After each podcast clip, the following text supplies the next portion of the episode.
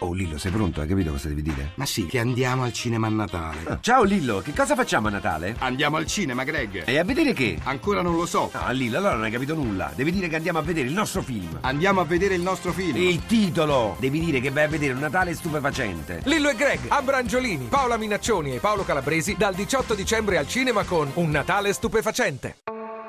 Mondo Motori.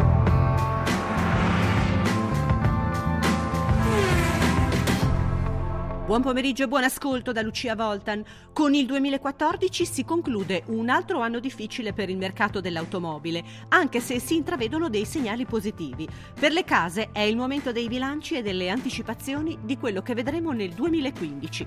Paolo Lanzoni, responsabile della comunicazione Mercedes. Un anno particolarmente difficile che vede comunque un segno più davanti perché stiamo procedendo nel rinnovamento della gamma, abbiamo introdotto sul mercato la GLA, la classe C Station Wagon per Smart siamo nel gran lavoro perché stiamo in queste settimane lanciando le nuove smart a 2-4 posti e sicuramente l'anno prossimo sarà un anno molto molto importante per smart.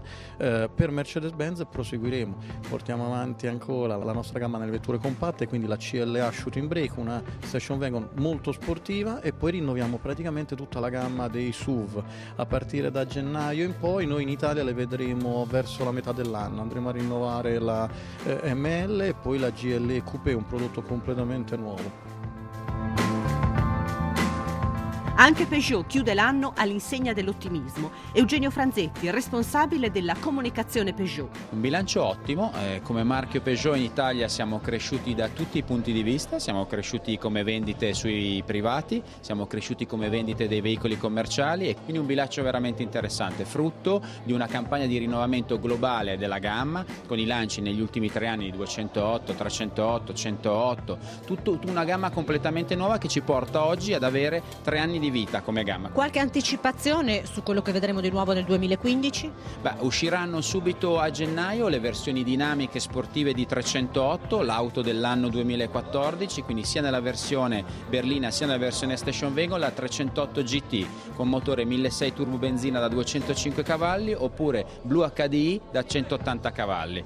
Questa è la novità che arriva diciamo, nel, primo, nel, primo, semestre, poi ce ne saranno anche altre a partire dalla metà eh, del 2015.